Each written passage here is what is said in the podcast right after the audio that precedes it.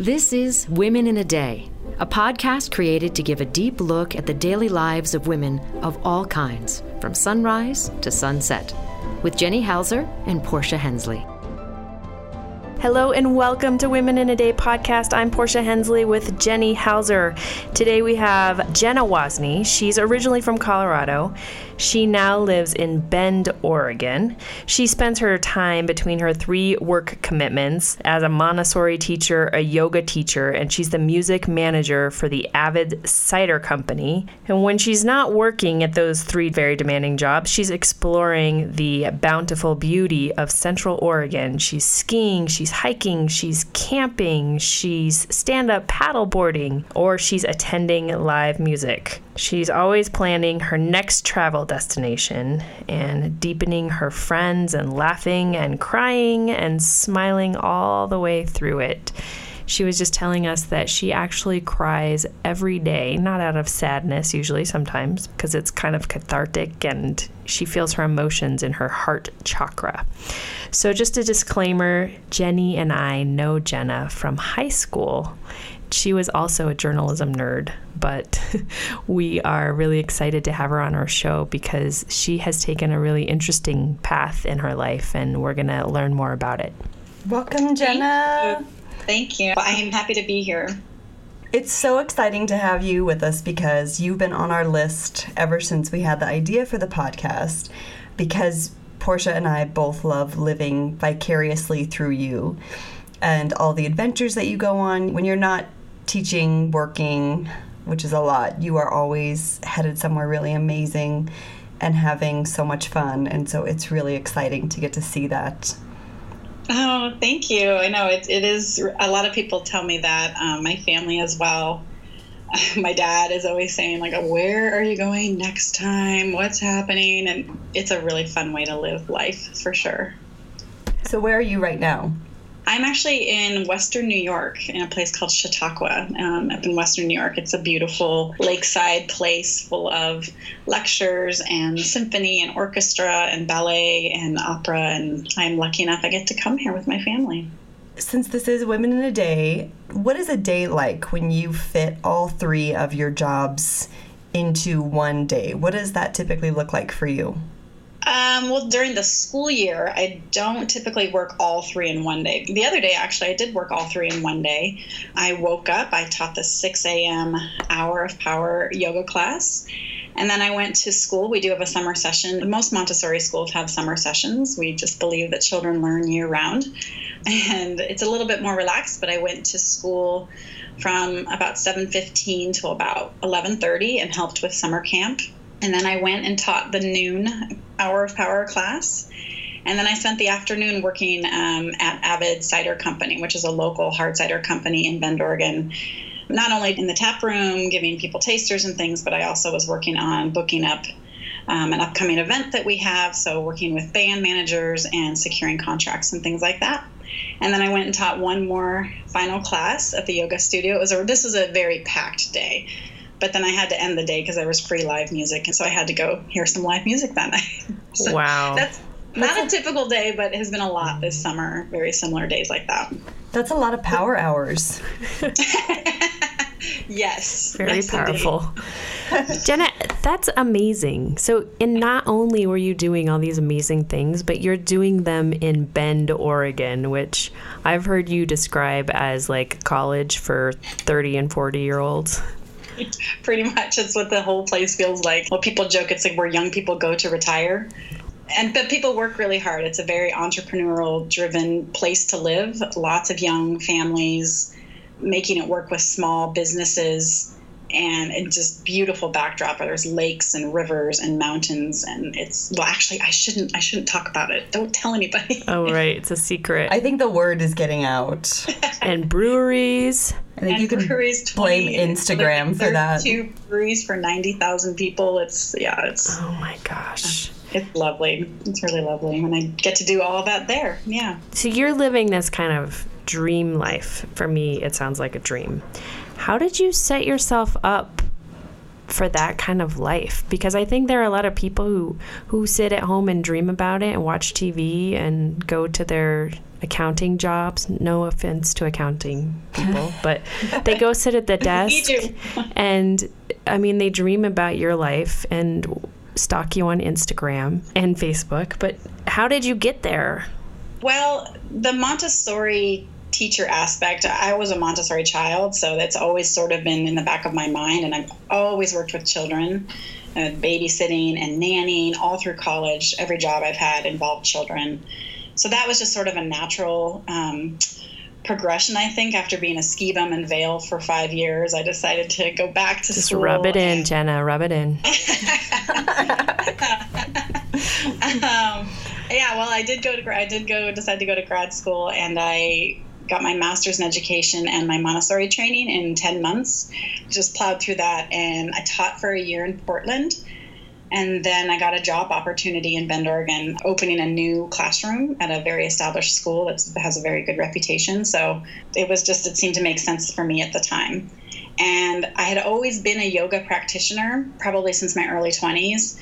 And I joke often that taking a yoga teacher training had been in my five year plan for about 12 years. So I finally got the opportunity. I had a very serendipitous moment happen when I first moved to Bend and the way things unfolded. And this yoga studio that I had heard about ended up being two blocks from the house I moved into. And it ended up being just my saving grace. Is my church. I ended up doing my training there, have taught there for three years, among other places as well. So that just sort of again was it because I moved to Bend in sort of a oh heartbroken state. It was the place where I healed the most, and it just resonated that I turn that around and inspire other people. Both of those jobs um, are wonderful, but they don't make any money. and so I've always worked also in restaurants as a bartender or a server. I started as a hostess when I was 19 years old and it's always just been a really fun outlet socially. It's fast paced. And I was actually in a parent teacher conference the first year I was teaching, and the owners of the local cider company. I, I had their child in my class, and they said, You know, we know that you're a certified wine sommelier, and we know that you've done this. Would you like to work for us? And so that was just a no brainer. And so I started working for them three years ago, just slinging drinks. They employ part-time teachers because they used to be teachers. So there's 11 part-time teachers that work there That's at crazy. one time or another. Yeah, and um, and then I just kind of forayed into booking the music for them for all the events and um, our summer concert series because it's something I really love to do and I feel like I've done a really good job with it. So I kind of get to roll all those things together and it's always been a progression I think for all three things has been something that have been part of my life forever. And it just is nice that I get to manifest them into my adult life now. And what do you do when you're not working? How do you play? Uh, well, I try and do my own yoga practice. I spend a lot of time on water in the summertime if possible. It's been really hot in Bend, so I jump in the river at least once a day, if not twice. There's a, the river that runs right through the center of Bend stand up paddleboarding or hiking, camping. I love skiing in the winter time uh, or snowshoeing, cross country skiing. I'm a big movie buff, so I'll go to the movies anytime I can if I just need some downtime. And then other times I just am so wiped out that I just kind of retreat home and I live in a lovely situation with two other amazing housemates and we're like sort of a little family and we kind of support each other. And then when it's time for me to just be quiet, I just close the, my bedroom door and it's just my time to meditate or read or Netflix. Jenny, am I green? Because I have a lot of envy right now. uh, I think you might be getting a new housemate soon. I'm going to come live with you, Jenny. One of the, the, many things that I appreciate about you is that you're also very honest about the realities um, that especially teachers face and why being a teacher is so challenging. So, you, how long have you been teaching now? Um, I just finished my fifth year. So, what are some of the challenges that you've seen that are especially difficult? Well, you know, on one hand, I feel sort of lucky in the sense that I I, am not in the whole realm of having to teach to standardized testing or things like that because I am a Montessori teacher and I work at a private school. Um, and so I have total autonomy in my classroom. My director completely trusts me. She's an amazing woman who trusts me and I trust her. That said, though, working at a private school is much more challenging because we're very small. I don't have any benefits whatsoever, no health insurance, and it can be very demanding. I mean, I'm essentially helping to raise 23 young humans and balancing that with all the family dynamics and anything that might be going on psychologically with the children or just in general just as a normal developmental things it's a lot to manage for sure. And especially when we can't take the children outside if it's been snowing or raining and the energy is just it's a lot of always output. It's it's all of my jobs are major output of energy. Right. And so i think if i'm not taking care of myself that's one big challenge that i face I would also say that communication can be the major breakdown. And, you know, working with humans, communication is key. And sometimes it breaks down on my end or the, my director's end or a parent's end. And it can cause a lot of confusion, especially with young children. It's not like I go to a job and paperwork piles up or phone calls aren't returned. It's these are real living humans that are seeing the world as new every day and trying to be present for them is not always accessible 100% of the time. Jenna, let's talk about how you got to where you are and what you had to sacrifice because one of the reasons that I, am feeling envious and maybe I'm assuming Jenny is too is because we couldn't do all those things with kids and it's mm-hmm. just not possible. You mentioned that you had some heartbreak before you came to Bend. Can you talk about that and what you've had to sacrifice to have like the life that you have? For sure. I, I think everyone in their life has fallen in love and fallen out of love at some time, but I fell deeply in love and moved with my my ex beau from Vail Colorado to Portland, Oregon. To we moved together, not knowing anyone in Oregon, um, for me to go to grad school and created a life there. We lived in Vail for about two years and then Portland for about six years and got engaged in that time. And I was busy planning our wedding and during grad school in my first year of teaching. And then things really started to crumble. My professional life was not going well at the school where I was teaching. He was very distant and just not available physically, emotionally. And things weren't starting to really make sense. And it, it really crumbled. And he ended up marrying another woman within four months of us ending everything and had been going on for a little bit. And it's really devastating to know that someone that I loved and saw my entire life to be with this person for the rest of my life was just no longer there. And the person I thought we were going to create a family together decided that that wasn't it anymore. And so how old were you when all this happened? Um, reconcile that i was 30 33, 34. Oh my gosh, no, how old was I? 34, I think. Um, oh, 30, yeah, 35 actually. So that was like, uh, like a dagger to the heart. I have wanted to be a mother since I was 11 years old. So the first time I held a baby when I got to babysit the neighborhood kids. And when this all crashed down at 35 years old, it was a, a really big deal. It still is. Um, it still makes me very emotional to think about that. So within three weeks, I lost my fiance, my job, and my house in Portland. Uh, our plan was to move to Bend, Oregon anyway, because it was much more sunny, much more like Colorado, skiing and hiking, things like that, things that we love to do together. And I got a job offer. Um, actually, Portia was with me on that road trip that I had my interview with my boss, uh, my current boss.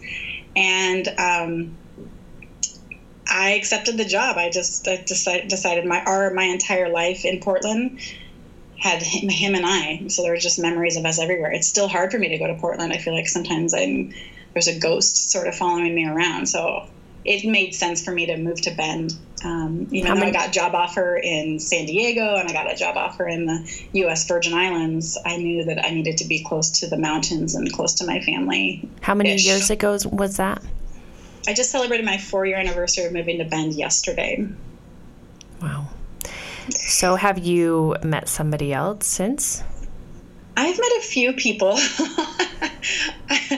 Oh man, I've met a few people. I I even bought you a subscription to Match.com at one did, point. You did. I um, I I stopped counting, but I was keeping track. I've been on like 57 first dates. Oh my gosh. Then. And I've gotten really good at the formula of what it is to go out with somebody for the first time. The rules. Tell us. not- Tell us. Do not. Because we haven't done that in a long time. Okay, don't commit to a meal. That is rule number one because That makes you can- sense.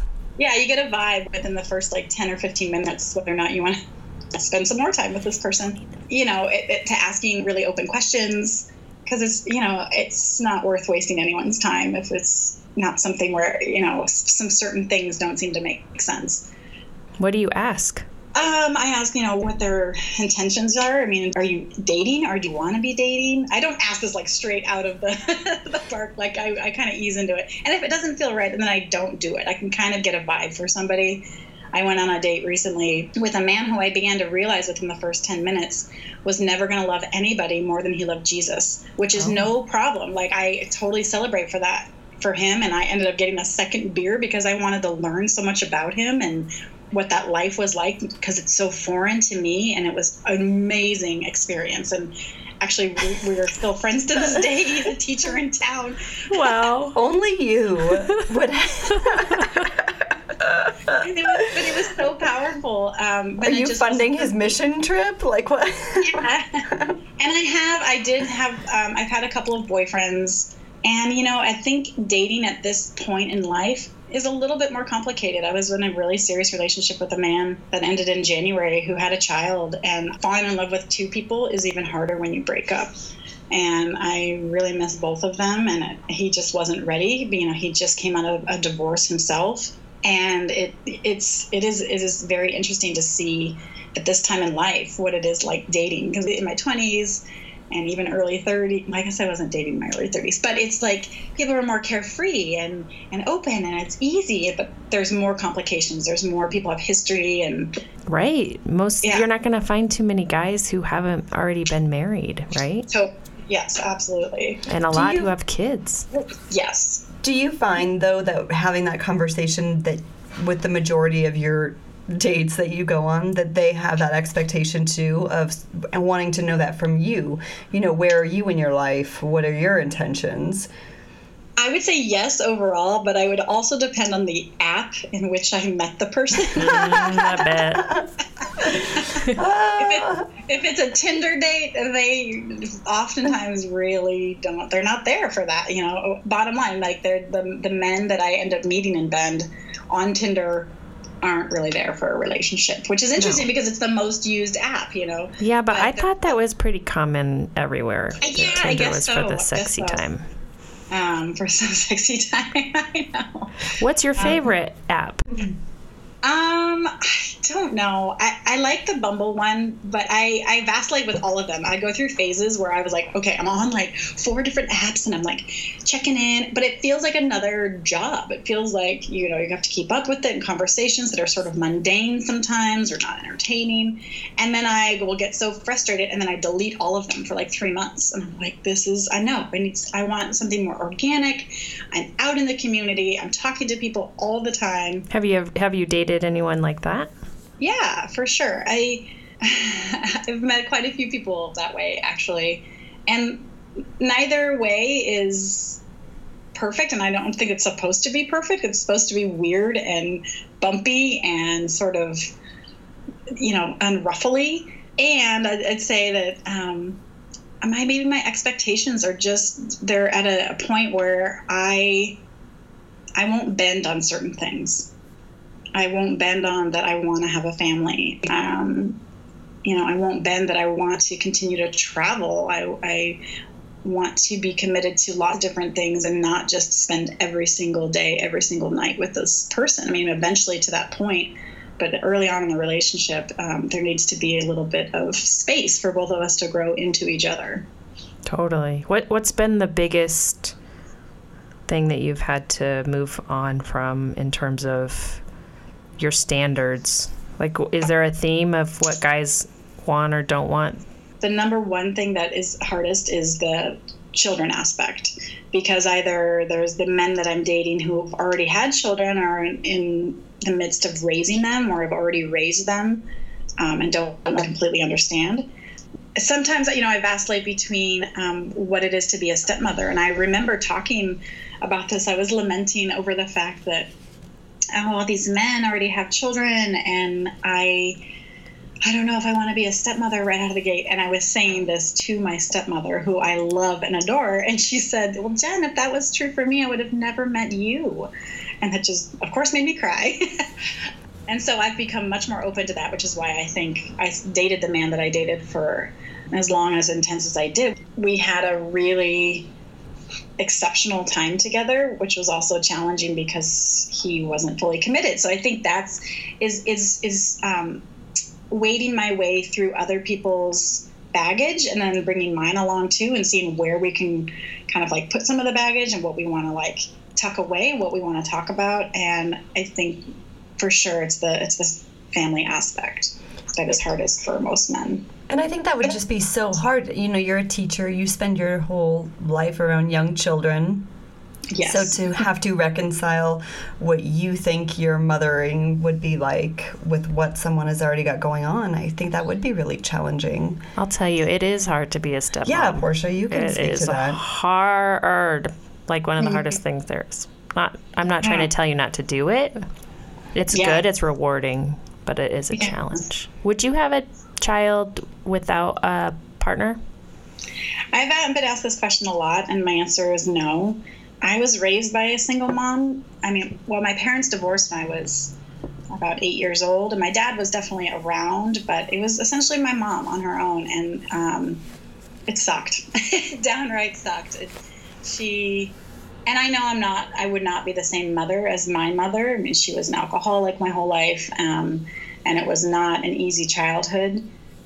And I know I would not be that but it's something that I really want to do with somebody. I see how hard it is day in and day out. That's one of my most favorite parts of my job is I watch these very young families trying to make it work. You know, parents juggling who's dropping off the kids, who's picking up the kids, and um, you know, and they they balance professional careers with having a very active family life. This is very true for families in Bend, Oregon, and I'm sure lots of other places and I see the two of them having trouble with even just one child, let alone two or three. And as much as I want it, I don't want to do it by myself. I think that is so smart for you to have that outlook because I know, you know, growing up, you and I had some similar things in our childhoods and I think that's one thing that nobody tells you about being a parent is that like you get this incredible opportunity almost for a do-over even though there are times that you're like, I swore I would never do that or never say that, and you find yourself doing and saying those things, mm-hmm. you do get this opportunity to heal things from mm-hmm. your childhood, or you get a new perspective on why things were the way they were, and it's it's incredibly therapeutic, and it's just it really is. It's a it's it's a huge huge gift. And I so, agree, and I you know, even sometimes they're not my children, but the children at my school are my babies. And I often, when I get a little frustrated, I say something, you know, this thing where you hear your dad or your mom come out through your voice. Like, oh. it freaks me out. um, and it's also really wonderful to be a part of all these families where I do feel like I'm the auntie. I, the wonderful thing about Montessori primary is that I get the children ideally at three years old, and then I have them for three years for three, four, and five year olds. Mm-hmm. And I've had quite a few families that I've had this so far. And one of my families is last year, actually, I remember going over their house for dinner at, near the end of the school year, and the mom turned to Aiden, the little boy, and said, "You know, Aiden, Jenna's not your teacher anymore. She's now just your auntie." And he just flipped out. And I mean, I see him all the time. We just do family activities all the time. I've actually I'm the godparent to two of the children that I've had for um, a, a, couple or three years in each of my classes at I different times. That. Yeah, that they've asked me to be the person to um, care for their child if anything were to happen, and so that's to know that I have that sort of trust from other people, to know that I could do it if I needed to, and then I I love the aspect of it that it takes a village. It really does. I mean, there's a lot of families are so insular, but I think that they especially in my classroom, was starting to realize that like it, it's not like we do one thing in the classroom and then they, it stops and then you do something different in the house. Like we do this together. We're raising your child together, Right. And I think that the parents really appreciate that. And then I get my motherly kind of like uh, fix, you know, daily. I get all the snuggles and hugs and, and laughter. Um, but I, I do still wish that for myself. I, I'm like, we need to get you on Raya, girl. Like, What's Raya? it's the. Is, have you heard of it, Jenna? No. It's like the super elite. It's for the you know the world's most interesting people, but it's like where celebrities go. But now they've opened it up to just interesting For people. dating? Yeah, Do you have to get invited? You have to get invited, and there's a panel. I just read some oh article about it in Vanity Fair or something, but there's actually a It's my next interview, Jen. It's It my next- No, there's like a panel that decides, but it's all about how many people you already know that are on it. But it's supposed to be, you know, people who like a lot of the same. It's for creatives and for Wow. interesting people. Jenna, you could I love it. list this podcast interview on your resume. I know. For this let's- Raya. Let's start a little petition. I love it. All the listeners out there, just sign it. That's right.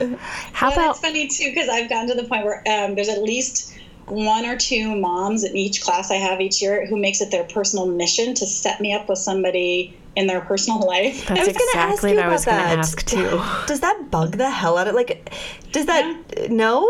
No, That seems like a good idea, though. it really isn't even like my my sister in love um, just yesterday was like oh we know a friend in bend can i set you up i said sure because i've, I've got i've gotten to the point where it's even if there's not a romantic connection or just a soul like connection i always get to learn something cool about somebody else it's like mm. it's neat to go know the people in my community and that, and that's really what it is it's like that i share road space with these people in the grocery stores and Yeah, do you see them a lot? Because it's kind yeah of small. yeah Have you gone on dates with someone who's a friend of somebody else? Is there crossover there in such a small place? Yes, um, yes, for sure. Any been- awkward been a few stories? instances, um, both ways. I remember one one night I had had gone out with this one guy a few times, and he just ended up being sort of like just not something was just sort of off, and I you know I just kind of ended it, and I was out one night and I ran into my friend Kelly, who's a really good friend of mine, and so what are you doing? She's like, oh, I'm here on a date, and I was like, oh, who is it? And I saw this guy that I'd been dating. He was also at this place. I said, oh, well, who is it? And she said, oh, his name, and oh, it's that guy right over there. you, I know him. Do you want me to introduce you? So I just took her hand and I walked right over and I said, This is my good friend Kelly. and he was sort of like, Oh, okay. this is awkward.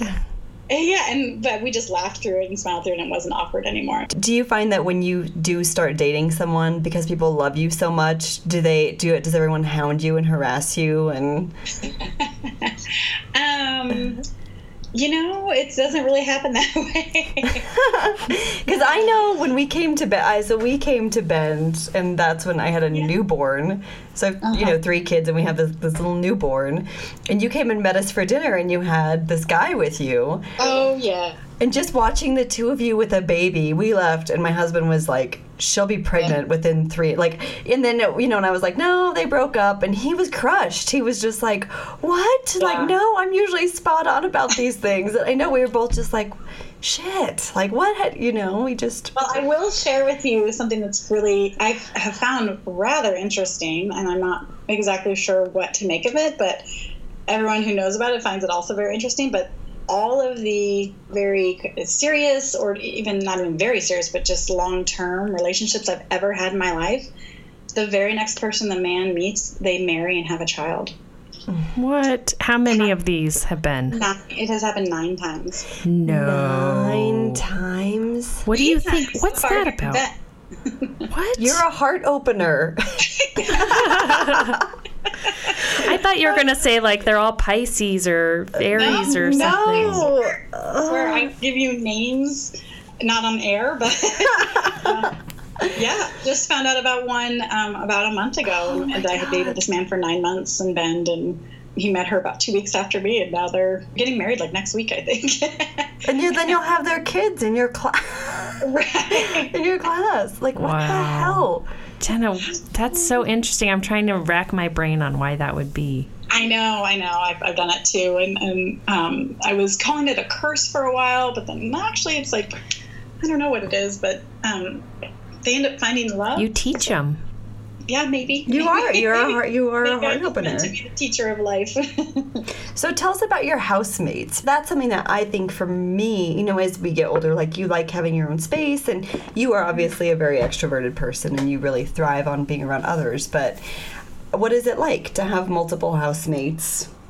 Well, I'm definitely an, an, introverted extrovert. Yeah. Um, when it's, I am definitely out and out, lots of energy out, and then when it's time for me to shut the hell up, I shut the hell up. yeah. I was like, do not talk to me. It's actually rather amazing. I moved to Bend, didn't know anybody, and then I heard about a friend of mine who I was in grad school with was also moving there with her husband, and I loved her and met him a few times. And I just said, hey, I know that you had a roommate in Portland with somebody else. Would you consider living together? So they were a total yes. The three of us moved in together, had a fantastic first summer and fall and winter, and then we had another housemate moved in. And so it was the four of us in this cute little hundred year old mill house. And then dynamics started to shift. Jesse, the other roommate, moved out, and another roommate moved in. And this was a Craigslist find, and it was not a good choice. And but things started to get really rocky, and my one really good friend from grad school decided she didn't want to be married anymore, and basically had a just got a divorce with my other roommate and left. And so this was in the middle of school year. I, it took a lot for me to move to just to get myself to Bend and in this amazing house that I love. It's my most favorite bedroom ever. And I just I, I said I can't move. I she didn't know where she was moving to back back to Canada or to Budapest or Portland. And um, so I stayed. And ended up kicking out the other really weird roommate. And then we got a third roommate off of Craigslist. And then it ended up being me and these two gentlemen. It's been so lovely. Like the three of us lived together for almost two years. And they're just like my brothers. Um, so you did you date them? No, no, no. Okay, just checking. Yeah. So you lived with the hus the ex husband of the yeah, friend. Yeah. Okay. And we're just like we're just rock solid. And um, ever since then, so my dear friend Forrest had to move out he he was the one we found on Craigslist because his girlfriend finally got to move to Bend, and she's also like family. And then we just had a, another recent roommate move in in July, another Craigslist find, and again we just struck gold. Um, so now, like Forrest and Madeline, and then me and Nate and Allie, we're just like this cute little family who just support each other and laugh. And we often spend a lot of our social time together.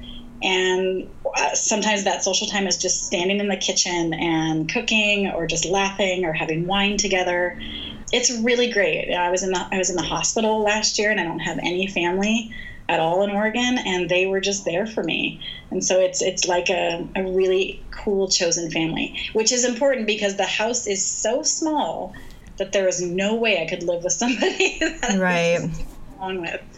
And it, you know, sometimes I look at it, I was like, oh my gosh, I am going to be that 40 year old woman still living with roommates but it's it works it's it it's awesome actually one of the drawbacks of having jobs that you have cool jobs fun jobs is that they don't pay a ton and you said before you don't have any benefits so what do you what are your plans for retirement financially i think that would be one thing i'd be worried about Yes, it's something I think about a lot. Um, and I've opened up some private things for sure. It's really hard to put stuff into it too because I'm also the person where I'd rather be living my life out big now and being frugal doesn't work in that regard with the income I have. And so right. I put away a little bit here and there and I I think thinking about making a shift actually to working full time for the cider company because they would offer benefits in a different capacity because they would have things like matching 401ks and things like that. I would know I would miss the children immensely. Um, and so I haven't totally decided on that or reconciled that. and I, I don't know. I, I think about it a lot. And even when certain things come up, I'm in New York right now, and I would really love to make it over to Boston to see a good friend of mine who's really sick. And I can't even make that happen. It's that like budgeting out. You know, I don't get paid in the summer as a teacher. It's it's really hustling, and I pick up babysitting jobs as much as I can. So I have this very scary amount in my savings account and my retirement account, but I have lived recently of just, it's just going to be okay. It's just going to be okay. And I will work, I will keep working, I'll work as hard as I possibly can to keep saving and saving, saving, and keep living and living and living. And I don't know, I just can't. I can't spend my time worrying about that. I worried about I've worried about money for so long that I just I choose not to. I, I like that. Yes, I think that's very smart. I know it would be different if I, you know, if I had other people to support, but if it's just me, you know, I I always make it work with benefits, you know, for myself. I got, I took a trip to Europe. I'm still catching up from that, but it was a chance in a lifetime. My youngest sister completed the same study abroad program I did 18 years ago. And so I had to go meet her. It was just like not an option. How did you pay for that? Um, lots of different ways. You know, I bought I bought the tickets really frugally and segmented. You know, I had tons of research on the internet.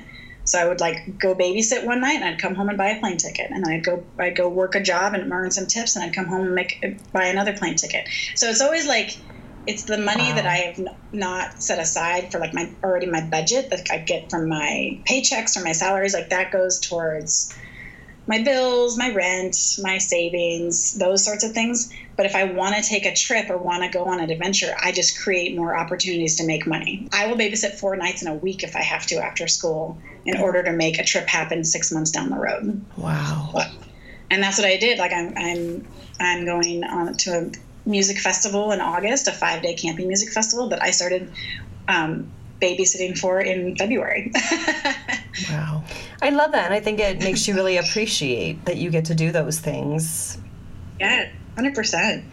So, what would you say to someone? Because I think your situation, it is unique, but it's not in that there are people who are in their 40s, 50s, 60s who are having to completely start their life over. Um, yeah. But for many regards. So, what and to me, I think you're kind of the guru of that. So, what would you say to those people is the best thing they can do for themselves as far as self care goes? Like, what what would you say if you met someone who was kind of having to start over and go through what you've gone through, or didn't know what to do? Well, first, I would say to really take a look back and examine what you do have going for you and what you can be grateful for, because that is something that has really helped me. Like, I just off the bat, I I was born in this country. You know, I have a lot more opportunities just in the fact that I was born in the United States of America. You know, there's a lot to be said for that. And I have an education. So there's two things that are, I always will have going for me that I'll always have with me. And from there, um, what really helped me when I first got to Bend was to find my people, to find the tribe that I felt most loved and cared for, and that I could love and care for as well. Um, like I said, the yoga studio became my version of church. You know, I'm not a religious person, I'm deeply spiritual. I found a lot of my healing um, by asking questions, having inquiry, having the curiosity to, you know, ask tough questions and be with people who hold me accountable and finding something that you love to do to balance like you know sometimes it does feel like a grind in the in the dead of winter in the middle of the school year it's like oh my gosh when's the next three day weekend sort of thing yeah um, I can go. I can go to my mat. I can go, and I would also say that I would also put add on this is meditation. Meditation changed my life. Has changed my life. Continues to change my life. I can spend ten minutes just quiet in the morning or in the evening, I do it in my classroom every single day with the children. That we have meditation time, um, and it's astounding that they feel that too in their bodies. That it's okay to lay and be quiet, and being okay with being alone and being quiet. I think that that is the big hurdle that I think a lot of people uh, overcome because it's not about being lonely; it's about being alone and enjoying your own presence, your own spirit. And I've really learned to like love myself and become friends with myself. I really love myself. I think that's great advice. I think that um, we can get caught up in a lot of, I don't know, it's somebody else's fault. This happened to me, you know, um, kind of a victim sort of thing. And I definitely lived in that for a while and I operated from that. And I also saw people in my life um, who operate from victimhood and fault and guilt a lot. And I realized I was like, I, I see that as a mirror almost, and I don't want that for myself. And so being able to operate from curiosity and to know that there's a difference between fault and responsibility. There's certain things that happen to all of us in our lives. It's not our fault. I heard Will Smith talk about this recently. It's not our fault that you know something happened. It was not my fault that I was sexually abused as a child, but it's my responsibility to see how I'm going to heal through that and what I want to do, how I want to apply gratitude and inquiry into my life and not operate only from fault or victimization. As a teacher, have you had situations that you've had to navigate with kids that have been really difficult? Oof, yes, so many. It's sort of concerning to me, actually, how many um, how many young young children are battling with such incredible anger and inner demons and um, even sickness, social blockage. It, it's it's amazing to me to watch four year olds have so much rage in their body and. Um, I've had so many meetings with therapists and parents and outside help resources and things like that that the goal the hope is that we help them when they're this young that it doesn't manifest into something much bigger in their life but it, it, it can be very very hard, uh, especially when it's something where you ha- they're violent towards other children or violent towards me. I mean, I have had many bruises on my body from being kicked and hit, and they're, this age is not in a very malicious way. They're just trying to express themselves somehow where they can't fully verbally say it or even understand what's happening inside their mind or their body, but they just know that something's not right. There's just so much fight or flight, and um, it just it scares me there's so much stimulus happening you know you can look at any child with a tablet or a screen in front of them and you can literally see in their eyes and their bodies just completely zone out shut down. Yeah. and that means that there's not development happening in those moments. There's no development happening. It is it is basically just a standstill and it's happening more and more and um, i just am afraid that it's turning our sweet young ones from being able to be bored and um, discover imagination, then we just have to keep them entertained and then keep them entertained and keep them busy. Um, and I just, um, that is what I find the most heartbreaking when it comes to teaching. Preach it. Mm-hmm. we agree. So, for all of our teacher listeners, what do you do to make sure that you don't carry that with you and that it doesn't weigh quite so heavy on you because how could it not? Um, I cry. I cry a lot. I cry a lot in the privacy of my own home. Um, but I often, when it's. I was going to say, there's Miss Jenna crying in no, the playhouse no, again. I children. I do cry in front of children. When their actions are causing a physical response in my body, I, I'll sit there and like let them see the tears come down my cheek. And I say, I feel so frustrated because I'm, uh, you know, your actions are showing me that you're not listening to my words. And I feel very frustrated. I feel very sad and young children they're such empathizers they just yes. they it stops them in their tracks you know, I have one little boy who just will go get a tissue and just bring it to me ever so gently. Oh, what a sweetheart! I don't use it as a tool.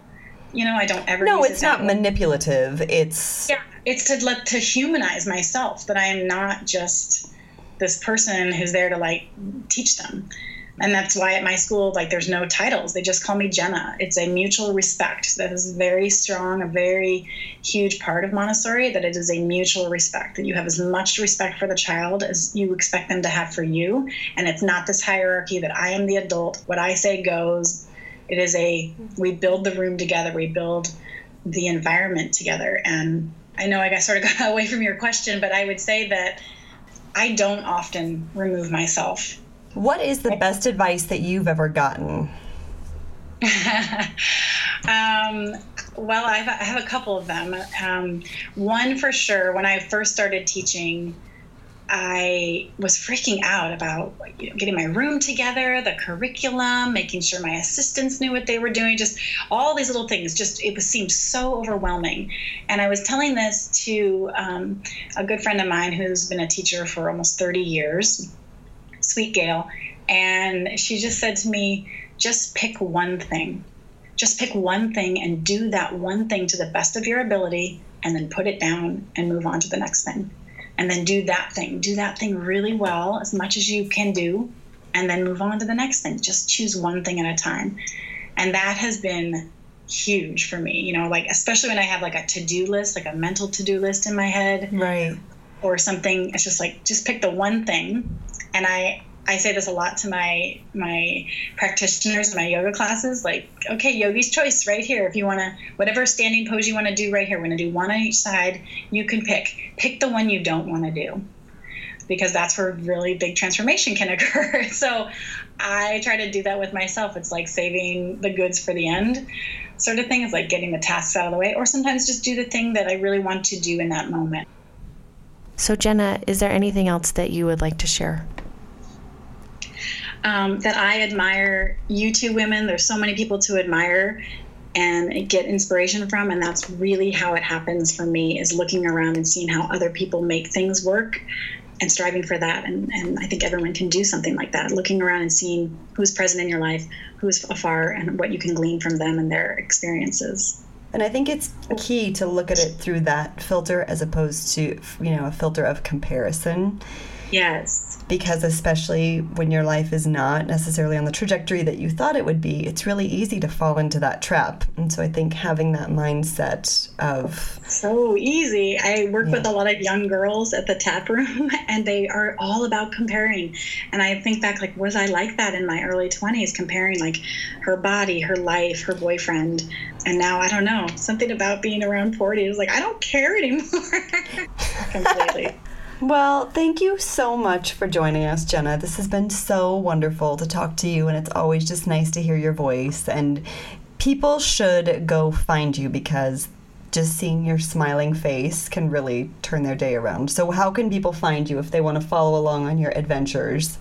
Um, I am on Instagram under Girly Waz, G I R L Y Waz. And that's a good way to follow my adventures and teaching and all the shenanigans that happen in Bend, Oregon. All right. So if you want to learn more about Jenna and see some stuff that didn't make it into our interview, you can find us at womeninadaypodcast.com. And you can also find us on Instagram at Women in a Day Podcast.